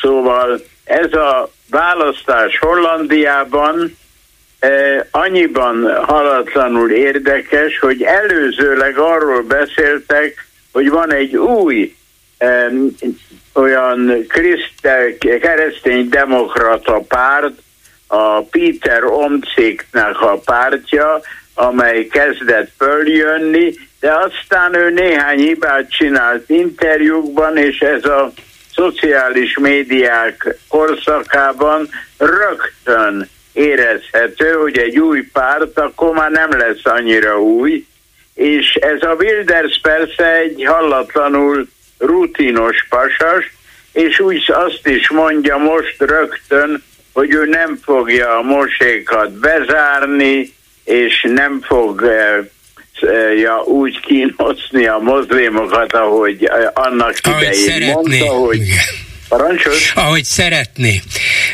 Meg ahogy mondta szeretné. persze. Meg nem is lép ki az Európai Unióból. Dolgok, azt ismerjük a Szabadságpártról, FPÖ-től Ausztriában. Minden szélső jobboldali párt, ha győz, akkor azzal próbálja megszerezni a mérsékeltebb jobb középpártok támogatását, hogy azt mondják, hogy hát ez nem is olyan vészes, ez tulajdonképpen csak kimondja azt, amit mi nem merünk annyira kimondani, és ha megnézi az ember, mindenki gratulált neki, a, az AFD, a szélső jobboldali AFD Németországból, a, a, az FPÖ Ausztriából, és természetesen Orbán Viktor is, aki már önmagát, mint egy ilyen grand old man látja az európai jobboldal kapcsán, és De én nem, csak... vagyok olyan biztos benne, hogy a Wilders végül egy kormányt fog alakítani. Nagyon sok függ attól, hogy mennyire fog a holland sajtó is figyelmeztetni hogy ennek elég rossz következményei lennének. Úgyhogy én nem tartom kizártnak, hogy a polgári pártok és a szociáldemokrata párt még talán eh, egy kompromisszumot tudnak eh, kötni. A igen, igen, igen. Ez az, á, bocsánat, ez az általad emlegetett Omcik, aki egy korábbi kereszténydemokrata volt, és augusztusban hozta létre a pártját. Hát már önmagában ez is teljesen abszurdnak és hihetetlennek hangzik Magyarországról. Augusztusban létrehoz egy pártot, ami rögtön a közvéleménykutatások élére ugrik, majd az utóbbi néhány hétben kicsit visszaesik, azt hiszem végül harmadikok lettek, de hogy Hollandiában, egy stabil nyugati demokráciában egymás után bukkannak föl, és robbannak ki semmiből jövő pártok, mint ez is, vagy a tavalyi önkormányzati választásokon egy farmer párt a semmiből megnyerte az önkormányzati választásokat. Egy ideig úgy látszott, ez lesz az új jobboldali, vagy majdnem szélső jobboldali populista párt, de nem, ez most visszaesett. Hát mitől ilyen? Mi ez a... Játszik ebben, hogy itt eh, a, a, egy olyan miniszterelnök volt, aki tulajdonképpen a hosszabb ideig, mint Orbán Rütte miniszterelnök igen, igen. volt, egy minden hájjal megkent e, e, keresztény demokrata, aki most úgy mondják, arra vál, vál, vállalkozna, hogy ő legyen a NATO főtitkára. Aha. Itt a Rütte az nagyon éles volt, az azt mondta egyszer, hogy tulajdonképpen milyen helye van Orbánnak ebben, nincs tulajdonképpen semmi joga, hogy az EU-ban az ő politikájával részt vegyen. És a Rütte az egyik napról a másikra, mert valószínű tudta, hogy a pártja vereséget fog szenvedni, visszavonul. De azért Hollandia mégis egy más ország, mert az ő utódja egy török, egy kurd apa Igen. és egy török uh, anya lánya lett, akit még úgy is hívnak, hogy jelvig, jelzigő, és nem tagadja, hogy Igen. ő honnan jött, és ez azért egy nagyon érdekes dolog. Hollandiában mindig ez volt. Én többször jártam ott, előadásokat tartottam, és tárgyaltam, amikor a rövid hullámi igazgató voltam, hogy ott annyi párt volt mindig, hogy nagyon nehéz volt látni, hogy ki van most jövőben. És a Wilders most megduplázta, mert az erejét, mert hirtelen azért már megszokták. Ugyanígy ez a veszély Ausztriában is a, a szabadságpárttal, uh-huh. és ez sajnos e, Hollandiában azt jelenti, hogy Hollandia a legközelebbi időszakban múltkor is így volt, hónapokig kormány nélkül lesz, illetve Rütte, pardon, vezeti az ideiglenes kormányt, igen. Nem kormány. lehet, igen, nem lehet az, hogy ezt a egészen váratlan holland választási eredményt többek között az váltotta ki, hogy október 7-én a Hamas egy brutális terrortámadást hajtott végre Izrael szemben, ami aztán azóta is kiváltott Nyugat-Európában egy csomó palesztin párti tüntetést, és az emberek jelentős része megriadt ettől, megriadt mondjuk a muszlim bevándorlástól, vagy annak az esetleges fokozódásától elkezdtek félni, és Wildersnek ezek az évtizede hangoztatott félelemkeltő jelszavai most valahogy erőteljesebben visszhangoznak. Hát ez, eznek a következménye persze az, hogy a neonácik vagy a szélső jobboldal autokton, amelyik az országban van, az ugyan megvan, de azok élvezik ezt, hogy ez elsősorban a moszlim bevándorlókra pardon, vonatkozik, és, de nem csak ez adja meg a, a, a, a Hamas terror bandával való kapcsolat, hanem egyszerűen a bevándorlás az egy nagyon-nagyon nagy kérdés mindegyik országban, mert mások a bevándorlók ma, mint azok a menekültek, akik Magyarországból, vagy Lengyelországból, vagy más kelet-európai országokból jöttek, de nem kétséges, hogy az összes közvéleménykutatás megmutatta, hogy a muszlim bevándorlók körében a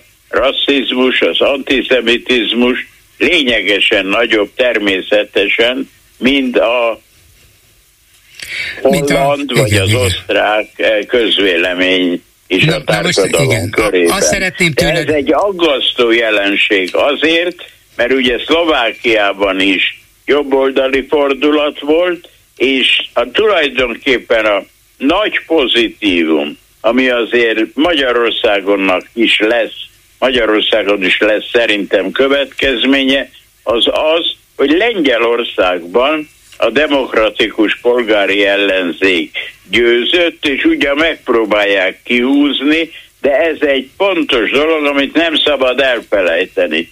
Persze eh, Hollandia, mint alapító tagja az Európai Uniónak, nagy múltal, eh, természetesen az, ha ott egy ilyen jobboldali figura lenne a miniszterelnök, az eh, következményekkel jár. Úgyhogy meg fogjuk látni az elkövetkező hónapokban, ez még a kezdet, nem egy sokat ígérő kezdet, de sajnos mutatja, hogy Európában részben vagy még mindig jobbról fúj a szél. Hát, és talán még a szélső jobbról is, ugye utaltál Svájcra, ahol Orbán egy ma már szélső jobboldali heti lap rendezvényén szólalt fel, és ebben a Svájcban néhány héttel ezelőtt nem csak, hogy a szélső jobboldali párt győzött, ott ugye azért a kormányalakítás más és más szabályok, más hagyományok vannak, de a szélső jobboldali párt a legerősebb még abban az igazán megnyugtató prosperáló Svájcban is. Itt van Szlovákiában Fico, ott van egy éve már Giorgia Meloni Olaszországban, ott van feljövőben egyre erősödőben Németországban a szélső jobboldali AFD, ott van... A Meloni a Meloni azért puhalt, puhult egy kicsit, igen. a gazdasági helyzet. É, értem. Fontos, szóval amikor hatalmon vannak a jobboldaliak, akkor azért máshogy beszélnek, mint amikor a hatalomra törnek. Én is szívesen nyugtat. nem olyan nagy különbségek, ez ellen csak úgy lehet harcolni, ha időben megmutatjuk, mint e, közvélemény kutató és feltáró újságírók, ha van lehetőség erre, és szerencsére Hollandiában, Svájcban és Ausztriában is van Magyarországgal ellentétben erre bőven lehet. Szóval én is szívesen nyugtatgatom magam ezzel, és nem, ez nem üres nyugtatgatás, de azért mégis nincs az a félelmet, hogy egy erős, akár nevezhetjük új fasiszta hullám van kialakulóban Európában, és ez Ausztriában különösen érezhető, a Szabadságpárt a legerősebb párt a közvéleménykutatások szerint, az AFD a svédországi választások után ugye kormányon kívül, de a kormány támogatva a második legerősebb párt, ugyancsak szélső jobboldali, szóval nekem minden azt mutatja, Löpen is erősödőben van, hogy a szélső jobb, vagy akár majdnem nyíltan új fasiszta szélsőjobb egyszerűen egy nagy hullám kellős közepén van, és ki tudja, hol áll meg?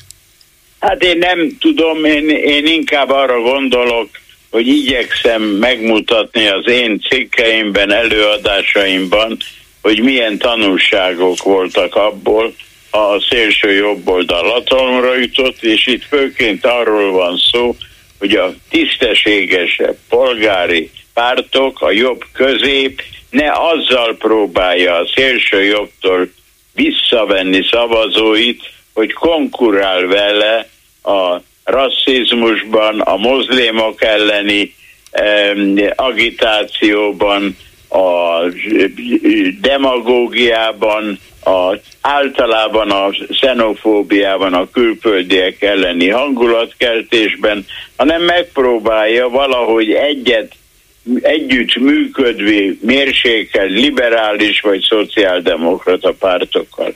Hollandiában van egy Timmerman nevű ember, akit én ismerek, itt tartott előadás Götveikben az Európa Fórumon, én vezettem be, egy holland politikus, aki kitűnően beszél németül, angolul, franciául, és alelnöke volt az EU-nak, nagy szerepe volt, nagyon élesen támadta mindig az Orbán féle pártot és eh, dolgokat, és ő most azt hitte, hogy mégis pontosabb lesz Hollandia, lemondott erről a pontos alelnöki állásról, megnövelte tíz eh, mandátummal a szociáldemokraták képviselőinek számát, és a szociáldemokraták és a zöldök még a játékban vannak.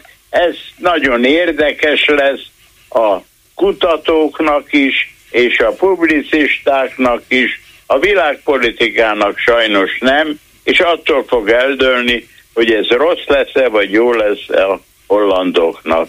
De a demokrácia egy nagy előnye az, ahogy Sir Karl Popper, nagy osztrák és angol filozófus mondta, hogy a szavazó cédulával egy rossz kormányt el lehet üldözni. Hát igen, amíg hagyja, Magyarországon ugye már nem hagyja, és könnyen lehet, hogy Orbán, akit egyre többen a szélső jobb oldalon példaképnek állítanak be szerte a világon, hát e, Orbán azt a példát tudja adni nekik, hogy változtassátok meg a szabályokat, nehezítsétek meg az ellenfeletek győzelmét, és ezt biztos minden politikus szívesen utánozza, nem biztos, hogy sikerül nekik egy stabilabb demokráciában, de lehet, hogy egyre többen fogják megpróbálni. Hát sajnos a helyzet az, hogy eh, az Orbán kormány politikája most az új eh, eh, az új lépésekkel külföldi támogatás ellen a Putin rendszer nyomdokain azt mutatja, hogy Orbán nem hajlandó egy lépésre tenni az enyhülés vagy liberiz, liberizálódás felé, hanem e, társaságával együtt e, e, kiépíti a hatalmat, és semmilyen nagy remény egy változásra nem látok. Köszönöm szépen Lendvai Pálnak, további jó egészséget kívánok neked, szervusz! Minden jót néked is, köszönöm a meghívást. Háló, jó estét kívánok! Jó estét, Bolgár úr, Györgyi vagyok Amsterdamból. Ó, de jó, hallgatom. Már, úgy gondoltam, hogy Pallendvai után nem nagyon sok hozzátenni valóban. De Amsterdamból biztos, hogy van hozzátenni valója, van. úgyhogy figyelek, figyelek, igen. Igen, rábeszéltek a hölgyek. Nagyon helyes. um, a Peter Omtzigtől uh, annyit tudok azért elmondani, hogy ő nem egy ismeretlen személyiség volt, hanem igaz ugye, hogy az előző alkalommal tulajdonképpen a bevándorlás miatt borult a Billy, de ő volt az, aki akkor még a kereszténydemokrata tömörülés, nem tudom, hogy hívják. Igen, hát egy kereszténydemokrata pártnak. Tehát igen. a CDA-nak a, a, a parlamenti képviselőjeként uh, szólalt fel az ellen, hogy milyen diszkriminatív intézkedések érik a, a bevándorlókat? nem holland mhm. gyökerű uh-huh. családokat. Igen. Uh, és, uh, és az ő pártja egy új szociális szerződés néven uh, lépett igen, be, ugye? Akkor ez nagy botrány volt, továbbra is az, tehát itt tényleg családok mentek úgy tönkre, hogy, hogy többen öngyilkosok lettek, meg a családok anyagi helyzete oly módon roppant meg, hogy, hogy abból lehetetlen volt kikerülni. Tehát akit ez érintett, és azért ezek elég sokan voltak, azoknak ez egy, egy, egy rettenetes helyzet volt, és ezen, ez ellen kívánt ő tenni és aztán a kormány alakításnál őt valahogy félre akarták állítani, és akkor mm, ebbe ettől ő Ettől háborodott föl, ebbe, és ezért ebbe, lépett ki a pártjából, és alakított egy újat? Lépett a uh-huh. pártjából, így van, és akkor egy hosszú ideig betegszabadságon volt, burnout kiégéssel, és utána alakította ezt a pártot, és így módon sikerült nagyon nagy népszerűségre szert tennie, tehát ő nem egy... Nem egy teljesen ismeretlen politikus, ez igaz. Egyáltalán nagyon de még ismert politikus Igen, volt. de hát még csak nem is a legnagyobb az. holland pártok egyikének volt az egyik vezetője, és értem én, hogy egy ilyen látványos kilépés, majd pártalakítás valamilyen figyelmet kelt körülötte, de például Magyarországon teljesen elképzelhetetlen, hogy valaki akárhogy veszik össze a pártjából, és akárhogy lép ki belőle, meg megtörtént az elmúlt másfél évben, nem is egy esetben, attól hirtelen nem lesz 15-20 százalékos támogatottsága, nem, neki hát meg lesz. Ez egy, ez egy más kategória, tehát Magyarország ott illetően az ember csak áll és néz. De én, Hollandiát, de én Hollandiát is innét messziről csak nézek, és, és csak bámulok, hogy hogy lehet, hogy egy ilyen stabil demokráciában évente tűnik föl egy-egy új párt, hát van egy Bodé nevű ö, szélsőjobboldali politikus, aki a Wildersnek volt egy ideig a, az ellenfele a szélsőjobboldalon, volt olyan egy-két év, amikor erősebb volt, mint a Wilders pártja, aztán és majdnem a semmibe hullott vissza. Ez a farmer párt, amelyik tavaly uh, igen, győzött. traktoros nő. Igen, Aha, az, ez De, jó volt, igen. Hát honnan jönnek um, ezek, és igen, mitől? Hát a, a, a, a holland gazdáknak van, uh, hogy is mondjam, ők ki tudják fejezni a nem tetszésüket, de egyik évben kifejezik, a másik évben meg ott hagyják a, azt a pártot, amelyik mellé odaálltak. Miért? Mitől ilyen... ilyen Így van, ez, ezen uh, valóban csodálkoznak itt is, mert a, a gazdáknak éppen ez a kereszténydemokrata párt volt egy, egy fontos bázisuk, illetve a kereszténydemokrata párt képviselte a gazdák érdekeit. Hát azt hiszem, hogy itt, itt azért az, az európai szabályoknak a, a sokasodása miatt uh-huh. Szóval alakul ki egy ilyen, ha nem is nemzeti ellenállás, de egy erős országnak az ellenállás, hogy nem mondják már meg nekünk Brüsszelből, hogy mit kell csinálnunk, tudjuk mi ezt jól magunk is, megvan a magunkhoz való eszünk, tapasztalatunk, erőnk, hagyjanak minket békén, tehát van egy ilyen uniótól hát, való az, eltávolodás? Az van a gazdáknál, az, uh-huh. az tényes való. és az általános hangulat sem annyira támogatja már Európát, tehát azért Hollandia jócskán befizető, és a fukarokhoz tartozik, a fukarországokhoz, hogy azért ne, ne finanszírozzuk már nyakló nélkül a szegényebb országokat, hanem szigorúan kérjük számon. Igen, ez volt a Rütte-féle politika igen, is. Igen, igen, igen. Ugye?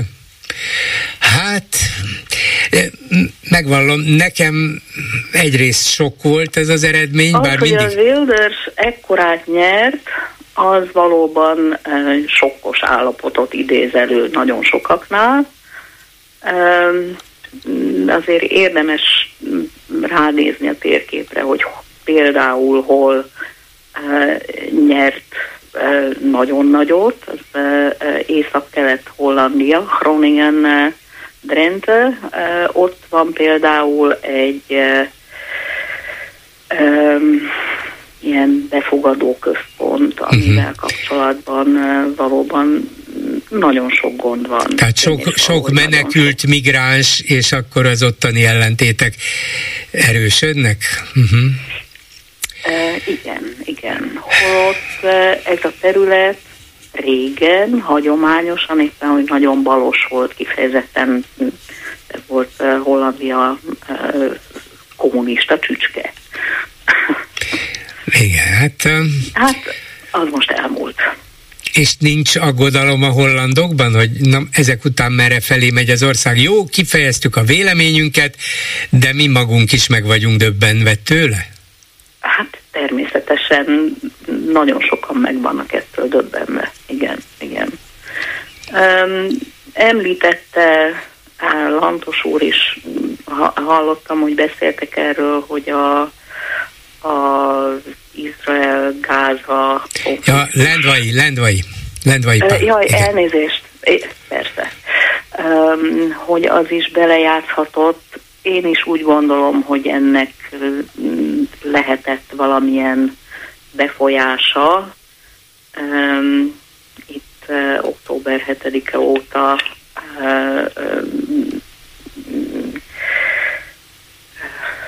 mindkét oldal megpróbálta a saját igazát bizonygatni, és hát mivel a, a uh, muzulmán oldal azért előfölényben van, már eleve,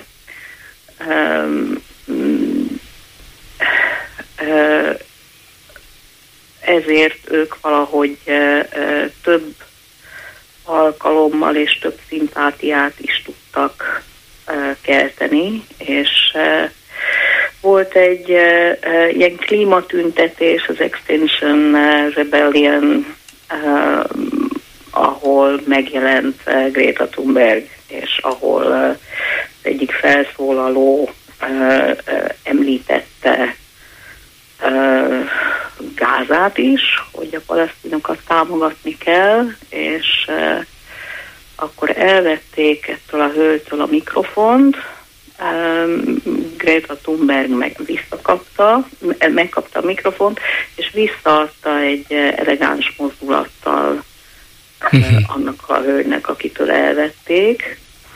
Um, úgyhogy um, ez a, hát ez, ez most uh, szintén mostanában ez a divat, hogy uh, ilyen árukapcsolás van, barter, uh, nem tudom minek nevezzem, tehát hogy uh, a hivatalos megnevezés az interszekcionalitás, tehát hogyha, hogyha az ember a klímáért tüntet, akkor a palesztin szabadságért is felszól, felszólal, meg a LGBTI igen, hát a, igen. Me- meleg és egyéb transznemű közösségé védelmében is, igen. Pontosan. Ami, ami hogy is mondjam, minden dolog külön-külön teljesen rendben van. bárki elmondhatja a véleményét, és és megvédheti az álláspontját, csak az az érdekes, hogy ezek, ezek a dolgok most kötelezően össze vannak kapcsolva. Uh-huh. Igen, és, és ez már uh, néhány, jó néhány embernek sok, így együtt sok.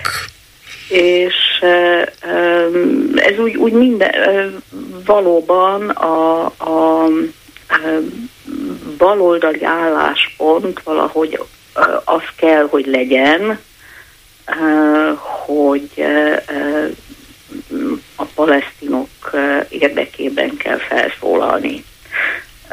És ez, ez volt, a, volt most. És ez meg sok embert megijesztett nyilván, igen, igen, igen. A, ott is több alkalommal elhangzott. Tehát ezek a dolgok most össze vannak kapcsolva, és lehet, hogy ez azért Szintén, szintén hatott a választókra. Értem, értem. Emberekben, és akkor mm, kifutnak a jobb szélre. Ami, hát igen, a, a, hát ami pedig szörnyű eredmény. Köszönöm szépen, hogy jelentkezett Amsterdamból. Minden jót, viszont hallásra.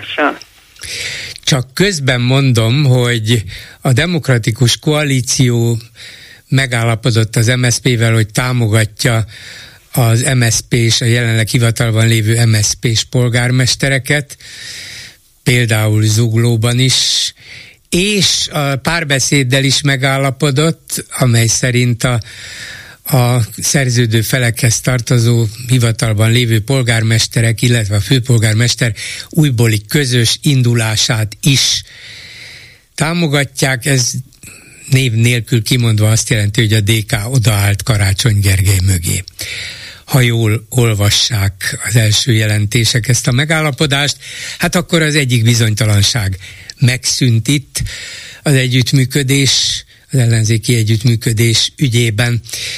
Egy következő betelefonáló a vonalban, jó estét kívánok!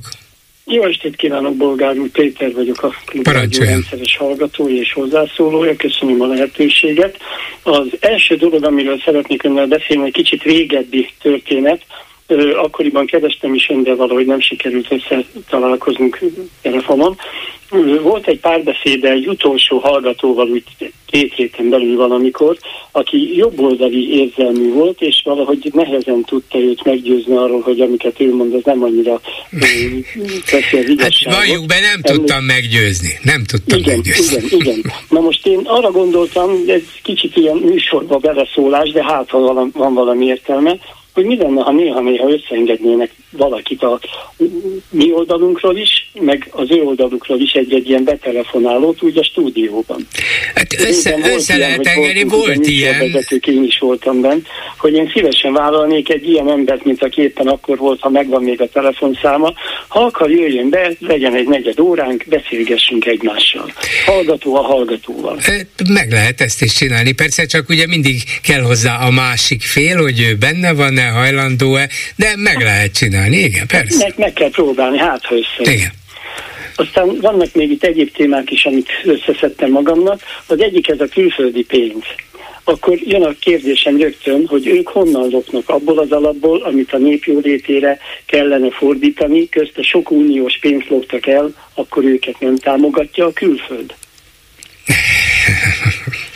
Hát igen, tényszerűen támogatja, csak azt nem lehet rájuk bizonyítani, hogy, hogy az ő pártjukat, vagy az ő civil szervezeteiket kifejezetten külföldről érkező pénzekkel finanszírozzák, mert, mert az nem közvetlen az a pénz, ami hozzájuk érkezik, hanem közvetett. És arra költik, amire akarják. Ja, persze, persze. azok a pénzek, amiket ők külföldre loptak, az hova számít majd, hogyha visszahozzák azért, hogy a pártokat, a sajátjaikat támogassák?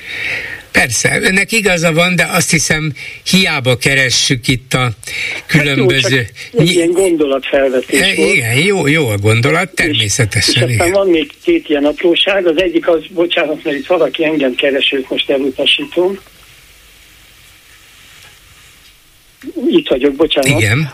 Tehát az egyik az, hogy az Orbán család, ha kapna egy korrekt NAV ellenőrzést, vajon hány év börtön várna rájuk? Vetélytársak ellehetetlenítése, zsarolással, fenyegetéssel, kényszerítése, a ellenük hát, Szerintem, szerintem nulla, mert ezt, ezt nehéz bizonyítani.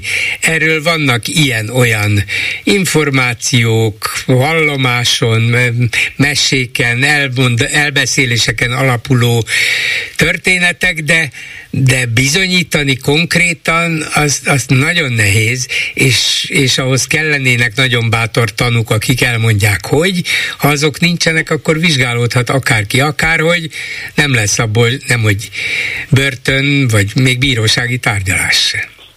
Van nekem még egy veszőparipám így az Orbánék és az ő kompániájuk előrejutásában. Az egyik, illetve hát ez az egy, ami, ami nekem nagyon fáj, hogy így mondjam, annak a szerencsétlen juhásznak a halála ahonnan elindult a fellendülésük, hogy Bőrinc lett a polgármester, hogy minden szép lett és jó lett, és rögtön zúdult oda pénz, erről a juhászról senki nem tud semmit.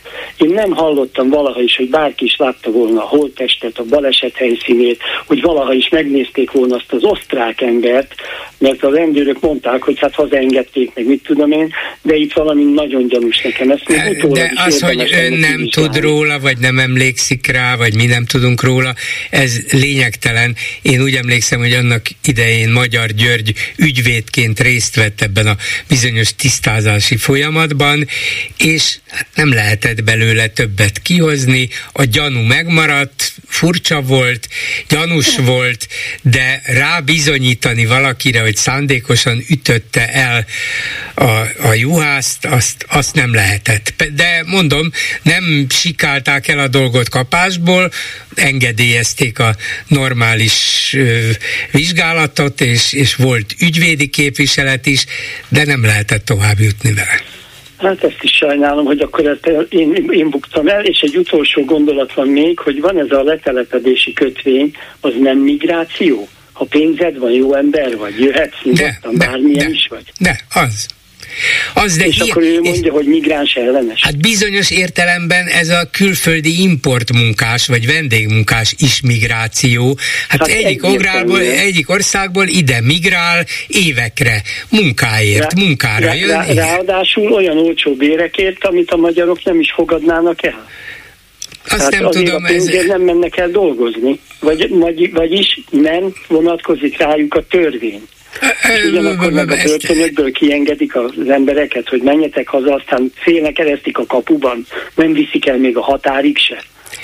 Ezt nem tudom, hogy így van-e, hogy kevesebbet, hogy kevesebbet fizetnek -e nekik. Nyilván, ha sok külföldi munkást hoznak be, akkor így lehet valóban lenyomni a hazai béreket, de ahogy hallottam, olvastam, és felelős emberek, nem feltétlen kormányemberek nyilatkozták, hogy egy-egy ilyen külföldi vendégmunkás akár többet is kereshet, mint a hasonló munkakörben dolgozó magyar.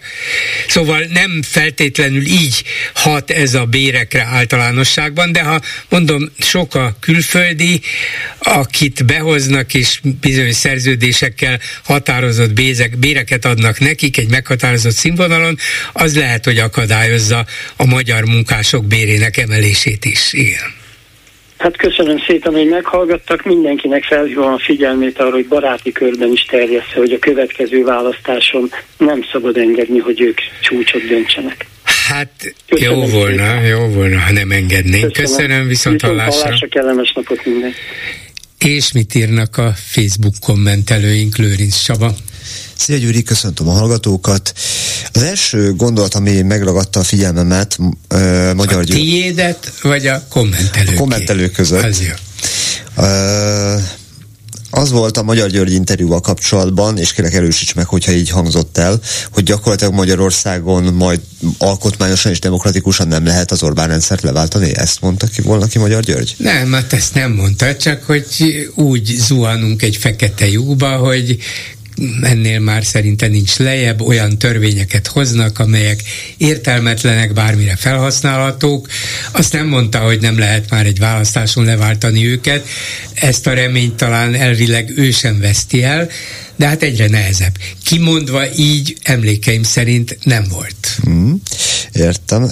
E, ezzel kapcsolatban csak annyit mondott a kommentelő, hogy ha, ha mégis így lett volna, akkor lehet tovább gondolni, hogy milyen lehetőségek vannak még és sajnos nem sokat ö, osztott meg ezzel kapcsolatban. Aztán gratulálok az Orbán könyv írójának, Orbánt művészként ábrázolni nem rossz ötlet, de egy művész alkotásait, nem kényszerítik rá egy országra. Aki akarja, olvassa, hallgatja, nézi, aki nem, nem.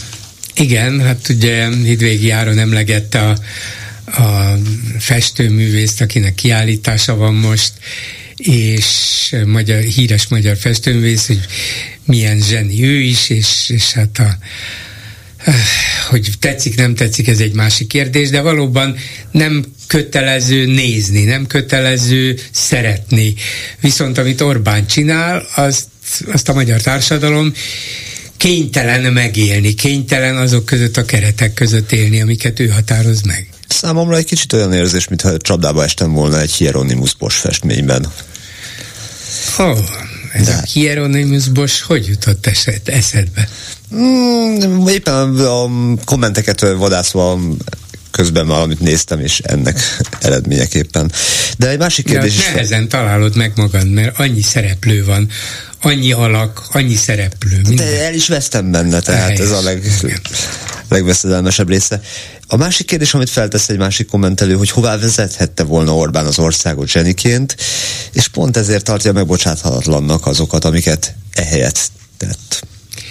Hát igen, ez egy nagyon ellentmondásos definíció, hogy zseni. Kétségtelen, én is kapok a fejemre, hogyha tehetségesnek merem nevezni, de politikailag kétségtelen tehetség, és nagyon ügyesen használja föl a legkülönbözőbb módszereket arra, hogy a hatalmát megerősítse, és akár vesztes helyzetekből is győztesként kerüljön ki. Igen, ha valaki szerint ez zseniális tudás, nem bánom, joga van ezt mondani, de ezt a tudást, ezt a képességet jóra is lehetne használni. Ő pedig nem jóra használja, hanem, hanem na- nagyon rossz irányba viszi az országot. Ez a, ezzel a gondolattal ért egyet egy másik kommentelő. Orbán zsenialitását bizonyítja, hogy ennyi embert hülyére tud venni. Hát igen, el tudja hitetni az ország legalábbis szavazó felével, hogy az, amit ő csinál jó, és nincs is helyette más. A végére pedig egy gondolat, ha igaz, akkor ezt te mondtad, ez a mi pávánk felszáll a brüssz- brüsszeli vármegyeházára? Ezt én mondtam Erre volna, hozzátette igen. valaki, és tesz a fejünkre. Hát igen, meg az unió politikusainak fejére, eh, igen. Szóval... Van, van hova. Igen. Ennyi lett volna a Ez a mi pávánk. Köszönöm szépen. A megbeszéljük mai műsora ezzel véget ért készítésében közreműködött Zsidai Péter, Lőrinc Csaba, Erdei Tünde Kismária és Horváth Ádám, Bolgár Györgyöt hallották. Viszont hallásra holnap. Most pedig jön az Esti Gyors. Esti Gyors, a hírek háttere. Nem tudom, elgondolkodtak-e mostanában erről a szuverenitásról.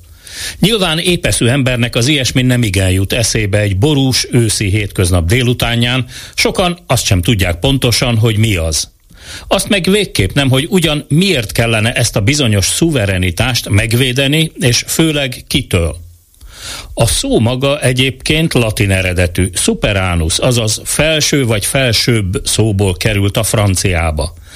Mi is ezt a bizonyos szuverén, azaz felség uralkodó kifejezést vettük át. Lényegében a független állam ismertető jegyei közé tartozik, kiegészülve az állam területének, határainak és lakosságának sérthetetlenségével. Ennyi a száraz államjogi meghatározás. Az 1949-es magyar alkotmányban még úgy szerepelt, hogy idézem, a magyar népköztársaság területén minden hatalom a dolgozó népé. 1989-től már úgy olvashattuk, hogy a magyar köztársaság területén minden hatalom a népé. Talán nem véletlen, hogy a 2011-es Orbán Szájer féle alaptörvényben erről már csak egy homályos utalást találunk, hogy a közhatalom forrása a nép. Forrása, de nem birtokosa. A hatalom ugyanis másé, legalábbis szerintük. Ezt a hatalmat akarja most minden lehetséges erővel és eszközzel megvédeni Kocsis Máté és gazdája a miniszterelnök. Nem téved nagyot, aki úgy gondolja, túlságosan erős a hasonlóság Joseph McCarthy, amerikai szenátorral és a rossz emlékű Amerika ellenes tevékenységet vizsgáló bizottsággal. Az 50-es évek hidegháborús boszorkányüldözése oda vezetett, hogy az Egyesült Államokban olyan tudósok, művészek és közéleti személyiségek kerültek fekete listára, mint Albert Einstein, Charlie Chaplin, Otto Klemperer, Thomas Mann, Paul Robson vagy éppen Arthur Miller. Ma sem büszke erre a korszakra az Egyesült Államok lakóinak többsége. És azoknak is igazuk van, akik úgy gondolják, a szuverenitásvédelmi hivatal megjelenése egytőről fakad a hazai AVH-val, a német gestápóval és a szovjet belügyi népbiztossággal, a hírhet NKDV-vel. Ezekről már tudjuk, hogy jogsértések és politikai gyilkosságok millióiért felelősek. Jogos a kérdés, hogy vajon tényleg ezeket a mintákat akarjuk visszahozni? Tényleg új politikai rendőrségre van szüksége Magyarországnak?